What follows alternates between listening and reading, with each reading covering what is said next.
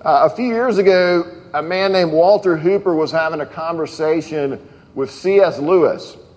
And the conversation was something like this. They were discussing what would happen if a group of friendly Martians, I don't know why they had to be friendly, but they were friendly Martians, and they landed at the University of Oxford, and they started asking people, what is Christianity? And Hooper and C.S. Lewis were talking about what would people say. If the friendly Martians showed up and said, explain Christianity to us, how would people reply to that? What would people say to that? And what they came up with was that most people would probably see it as an opportunity to voice their complaints about the church, but that many people wouldn't be able to give a very accurate description of what Christianity was at all. That most people would not be able to give a good answer to that question, what is Christianity? And I think that's probably true today as well, that most people, even many professing Christians, don't understand what Christianity is all about. And I think one of the big reasons is that God has claimed to reveal himself in the Bible, this from which we're about to read this passage. He's claimed to reveal himself in the Bible. And many professing Christians actually don't know this book, the Bible, very well. And because we don't know this book very well, we don't know God very well, and we don't fully understand what Christianity is all about. And if that's going to change, we actually have to steal a phrase from Eugene Peterson, we have to eat this book. We have to get the contents of Scripture inside of us, so that it begins to change not just what we know, but who we are as well.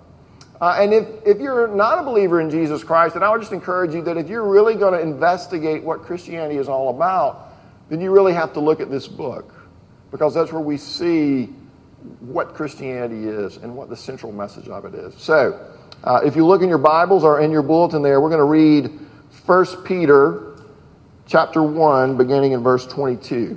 This is God's Word.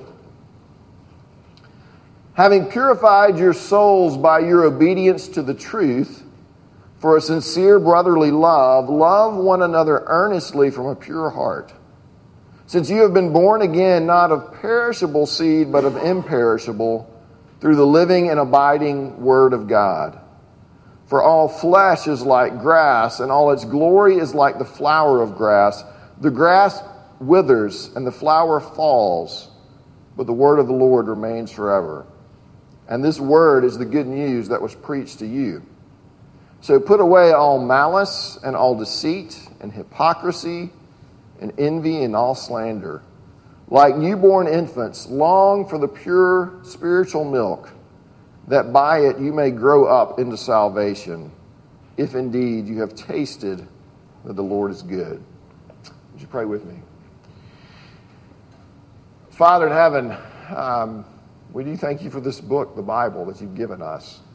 And we pray right now as we discuss the contents of this particular passage, that you would open our eyes and our hearts and our minds so that we could understand it correctly, and that by your Spirit you would give us the ability to do what it says. And we pray it in Jesus' name. Amen. Well, I want to paint a couple of scenarios for you. Imagine that tomorrow morning you go online and you check your bank statements and all the money's gone. All right, all your 401k money, all your savings account money, it's just all gone. Now that would be a life-changing event, right? Temporarily, it might put a crimp on things. You would have to cut some corners so you get it straightened out. But what if you couldn't get it straightened out? Then that really would change everything, right? You would be living a very different life in the future from the one you're living in the present. You'd have to live like you don't have any money because you wouldn't have any money. But let's flip it around. What if instead of no money, you go and check all those accounts in the morning and you've got millions of dollars? Okay, a much better scenario. You've got millions of dollars. And that would be a life-changing event as well. You would have to learn to live like you had no money. You would have to learn to live like you had a lot of money. And I figure most of us, at least, think we could do that pretty well, right? We can probably handle that. I don't have to give you instructions for how to do that. We'd figure that out. Both of those would be life-altering events, and we'd have to learn to live in light of the event that had taken place. Peter here is pointing us to a life-changing event that has happened in the lives of believers. He points believers here to a time when, in verse 22, they purified their souls by obeying the truth. Verse 23, he points them to a time when they were born again. Verse 3, he points them to a time when they tasted that the Lord was good. Now, what's he pointing them back to? He's pointing them back to a time when they became believers in Jesus Christ, when they received Jesus as their Savior, when they gave up on their self-rule, when they gave up on their self-salvation projects and trusted in Jesus Christ as their Savior. And so here Peter's saying, look, here's this event. You purified your souls. You were born again. You tasted that the Lord was good. Now, because that has happened, because that event has happened, you need to be different people. You need to now love one another earnestly. You need to put aside malice and deceit. And then he says, in effect, you need to eat this book. You need to crave the pure spiritual milk of the Word of God. Peter is telling his readers, you are not who you used to be. Something happened. The Word of God came into your lives. Verse 25, he says, the gospel was preached to you, and now you're a completely different person, and you should live like this completely different person. Now, some of us, you may have grown up in the church, and so you don't have this experience, and you received Christ at an early age, and so you don't have this dramatic before and after picture. But others of us can kind of get that, right? We understand what Peter is talking about here. Because we know that in our lives there was this time when we thought that life was all about me, that the story was all about me. We were kind of like one of those, I like to use the illustration, the baby and the extra saucer, where you just sit and there's toys all around you and you just kind of spin and find something to play with no matter which way you're pointed. We kind of thought like that about life, that it's just all about me and my amusements and my prosperity and my comfort. And then when we begin to understand from the Scriptures the story of God and His kingdom, and it was really all about Him and His story, and we were radically changed by that. Some of us at one time in our lives were lost in addiction. We were caught up in ways of life that were killing us, or at least harmful to us. We were abusive. We were dishonest. We were angry at our parents. We were angry at ourselves. We hated what we saw when we looked in the mirror in the morning. And then we were exposed to the Word of God. We were exposed to the gospel of Jesus Christ. We understood that Jesus Christ came for people like me, that Jesus Christ came to rescue people who were addicted, that Jesus Christ came to rescue people who were lost in their sin. And it was like this light coming on in a very dark place. It was like being born all over again. We saw that the God of the universe loved us and was forgiving our sins in Christ. We tasted and we saw that the Lord was good. We purified our souls, to use Peter's language, when we obeyed and believed this truth of the gospel, when we put ourselves in the hands of Jesus Christ, and we said, I can't save myself, but you can. And He did. And so we understand that. And Peter is saying, remember that? Remember that life-changing moment? Remember how God loved you? Now go love one another. Go speak kindly to one another. Put away the ill will and the lying and the hypocrisy and the talking bad about each other behind your backs. That doesn't make any sense for you to do that any longer, because that's not who you are. If you are who you claim to be, if you really tasted that the Lord is good, then that's not who you are any longer. My family, we used to watch frequently the show Man vs. Wild. Does anybody ever remember this show? It starred a guy named Bear Grylls, who was a former British Special Services guy, and they would take him and they would just drop him in the middle of nowhere out of a helicopter, like with a I don't know, with a knife and a piece of string and say, all right, good luck, and we're going to drop you in the desert or in Antarctica, and you've got, or in the middle of Alabama, and you've got to find that. I'm from Alabama. They actually did drop him. They actually did drop him in Alabama one time, which is kind of funny. It was in my backyard. No. But Bear had to, like, wherever they dropped him, he had to find his way out of there over the course of several nights. And after the show had been on for a while, it came out that he wasn't actually spending every night in the woods. Do y'all remember this? That they were actually taking him out, and he was spending the night at the Econo Lodge, or probably something nice with the Econo Lodge. But he was spending a night in a hotel every night. And so you begin to ask the question, was this really real? Is he really who he says he is? Or is this whole thing just a show? Is it just fake? When we come together as the church and profess to believe certain things, and then we leave here and we don't love each other, when we hold grudges against one another, when we badmouth one another, it raises the question, was it just a show? Is it real? Or do we really believe what we say we believe? The Discovery Channel was the channel that Man vs. Wild was on, and in the interest of profitability, they came out and said, we're going to make a full disclosure, and from now on, any time that he's not actually spending the night out in the woods, we're going to tell you that in the show. We're not going to conceal anything. We don't want to be hypocrites about this any longer. They wanted to correct that. And that's good, and I think we should be the same way, that if we find these things in our lives, malice, ill will, deceit, talking bad about one another, as Peter talks about here, that we should correct that. We need to be who we say we are. Now, the $500 question, how do we do that? How do I become this person that I say that I am? You know, you say, I do believe the gospel.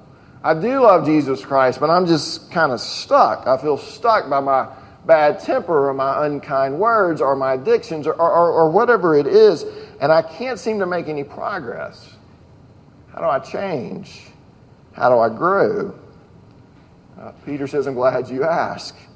He says, as newborn babies desire, and this is from the New King James we're reading from now, as newborn babies desire the pure spiritual milk of the Word, that you may grow thereby.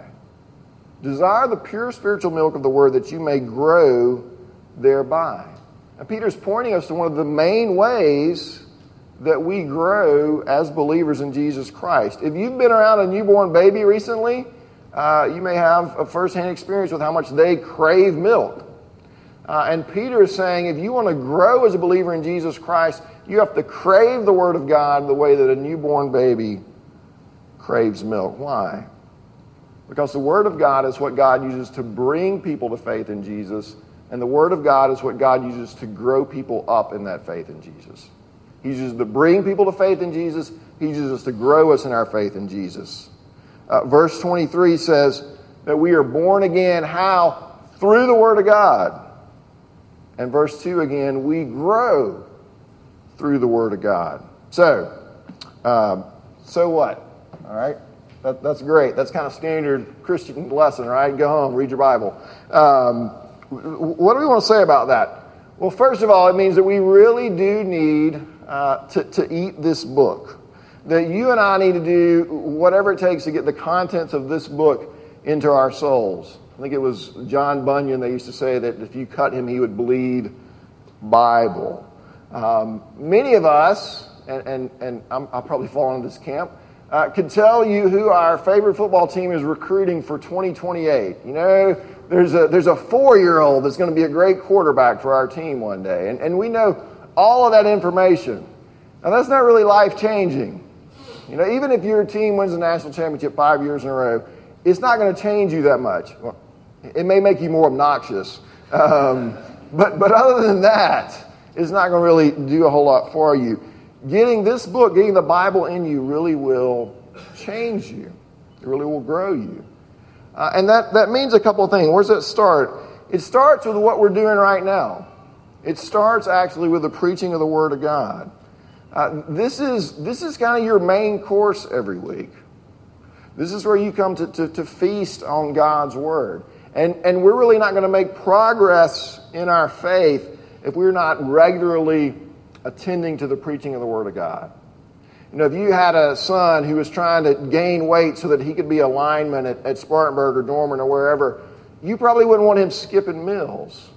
If we're regularly missing this meal, then we're not going to grow as we should as believers. I want to read something. Our church uses a confession of faith. It's called the Westminster Confession of Faith, which is sort of a summary of what we believe about key things that the Bible teaches, like how do you know God, what's God like, this kind of thing. And I'm going to read a couple of questions. This one first from one of the catechisms. It says, how is the Word of God made effectual to salvation? And the answer is this: the Spirit of God makes the reading, but especially the preaching of the Word, an effective means of enlightening, convincing, and humbling sinners, of driving them out of themselves. In other words, he makes the preaching of the Word of God, this means where God shows us our sin and he humbles us. But then it says, and drawing them unto Christ, of showing us our sin but also showing us the Savior, of conforming them to his image and subduing them to his will, of strengthening them against temptations and corruptions, of building them up in grace and establishing their hearts in holiness and comfort through faith unto salvation. That for whatever reason, God has decided to use the foolishness of preaching, right? The good sermons and the bad ones, that God has decided to use the foolishness of preaching to bring us to faith and to grow us in our faith in Jesus Christ. Secondly, we can't miss this meal. Secondly, it's my responsibility as your pastor, or if you're at another church, your pastor's there, to meditate on the Word of God and to prayerfully prepare sermons week after week that we hope will be helpful to the congregation.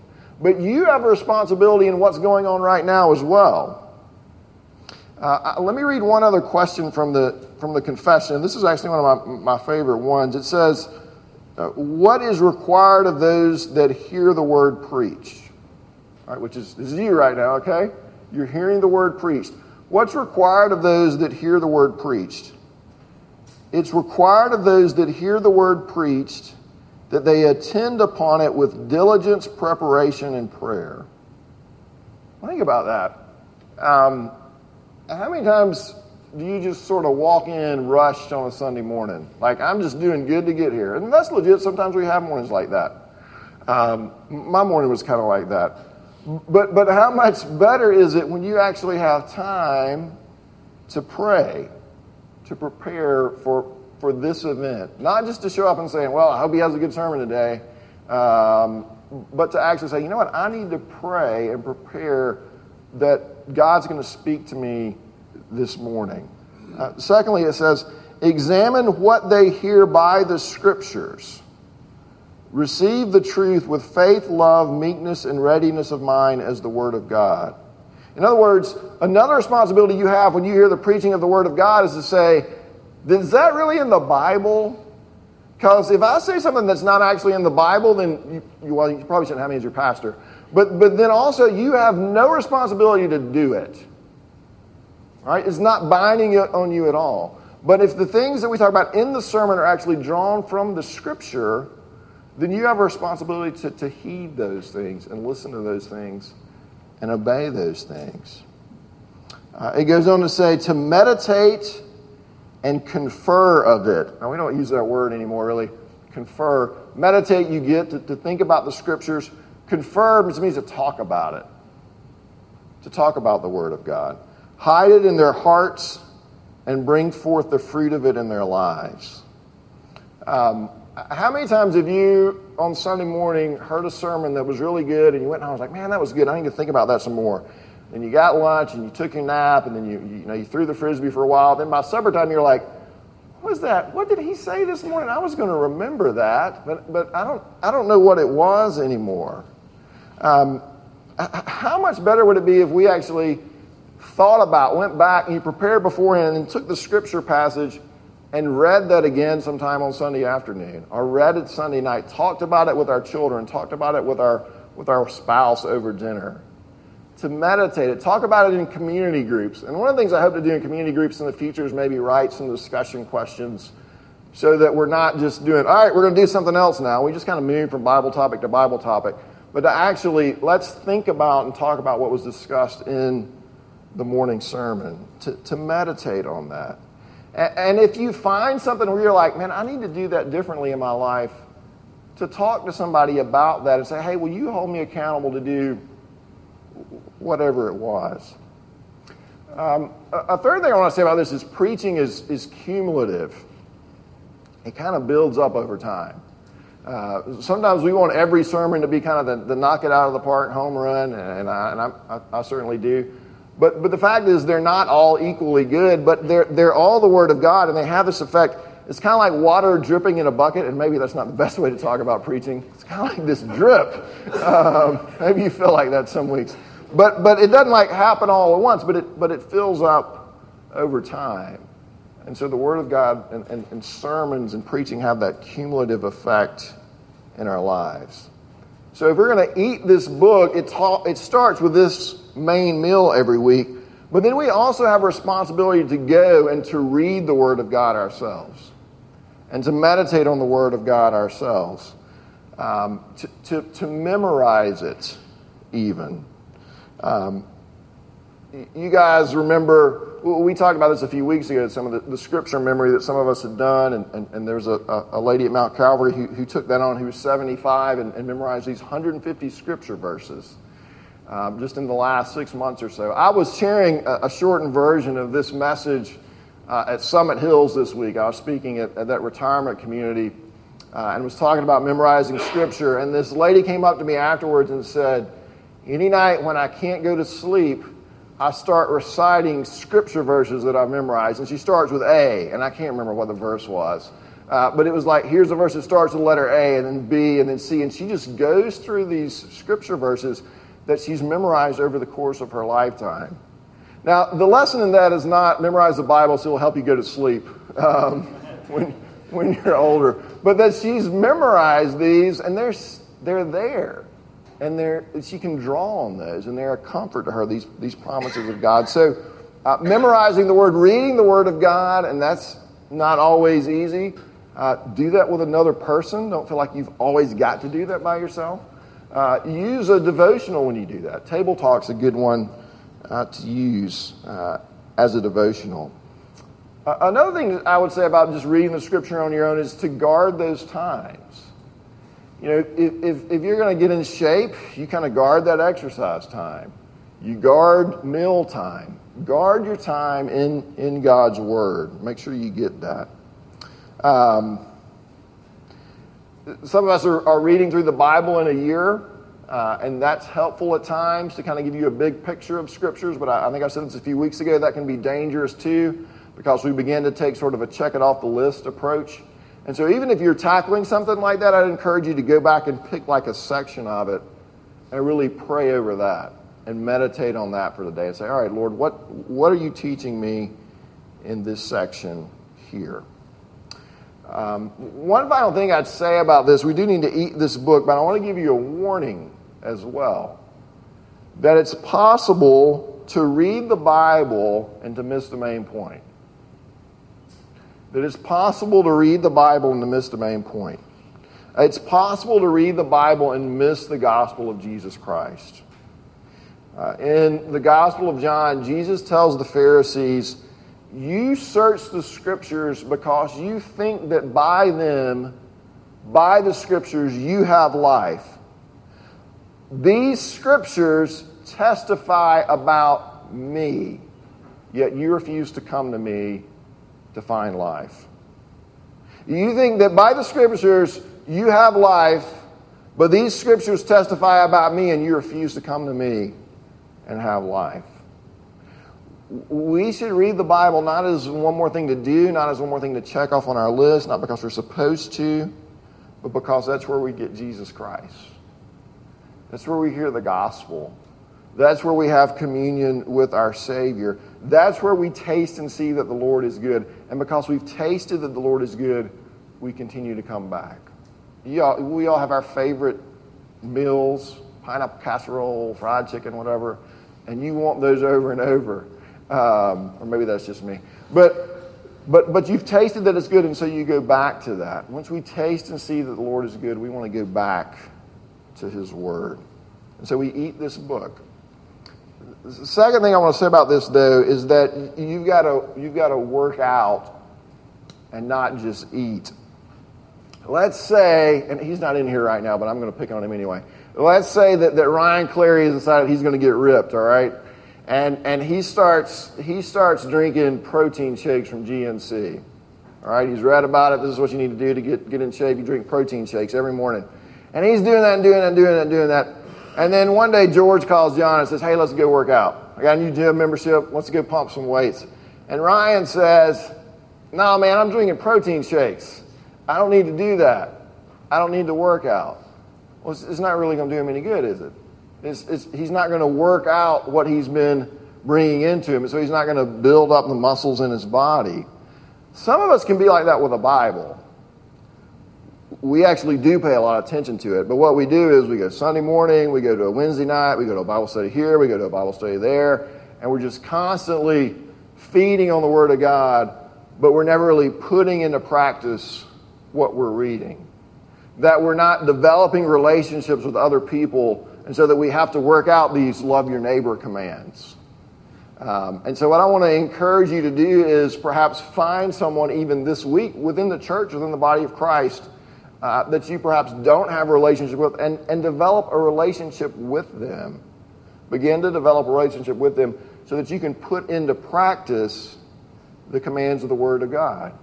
And then after you kind of do that and you're starting to sort of like, okay, I'm seeing how this works, find somebody who's not a believer. And try to work out what you're learning in Scripture in your relationship with them. We've got to work out. We've got to eat this book. We've got to drink the protein shake. But then we've got to work it out in our lives. When I first started seminary many, many years ago, I had a job working in the office. And one of the people I was kind of helping out was one of the professor's administrative assistants. So Dr. Douglas Kelly was a professor, and I was helping his administrative assistant. And Dr. Kelly had been translating John Calvin's sermons on, I don't know, I think Deuteronomy. He had been translating them into English. And so I got the job of proofreading one of these sermons, not in French, but in English, to see, all right, or there's not that he translated it right, but are there any kind of grammatical errors? And so, I spent whatever amount of time reading this sermon, and then somebody came up to me and said, well, did you learn anything profound from John Calvin? And I said, well, he just kind of rambled for a little bit, and I think basically all he said was read your Bible and pray. And y'all probably feel like that's what I did this morning, that I just kind of rambled for a little bit, and then I said, well, read your Bible. And yeah, I am kind of saying that. And Calvin said that, and a lot of preachers down through the years have said that, but please here's why we're saying that. We're not saying that to guilt trip you or to give you one more thing to do. We're saying that because the Lord is good. And the Scripture is where you taste and see that the Lord is good. This book, the Bible, is where you encounter Jesus Christ. And I know you may not need one more book to read, but you do need Jesus Christ. And so you need this book. Let me pray for us. Father, I pray that you'd help us to be who we say we are. And you've shown us that one of the ways we grow into these people that we claim to be is by your Word. And so, Father, I pray that you'd help us to get your Word into us, and that you would grow us up in our salvation, and that we would find Jesus in his gospel in this Scripture and be changed by it. And we ask it in his name. Amen.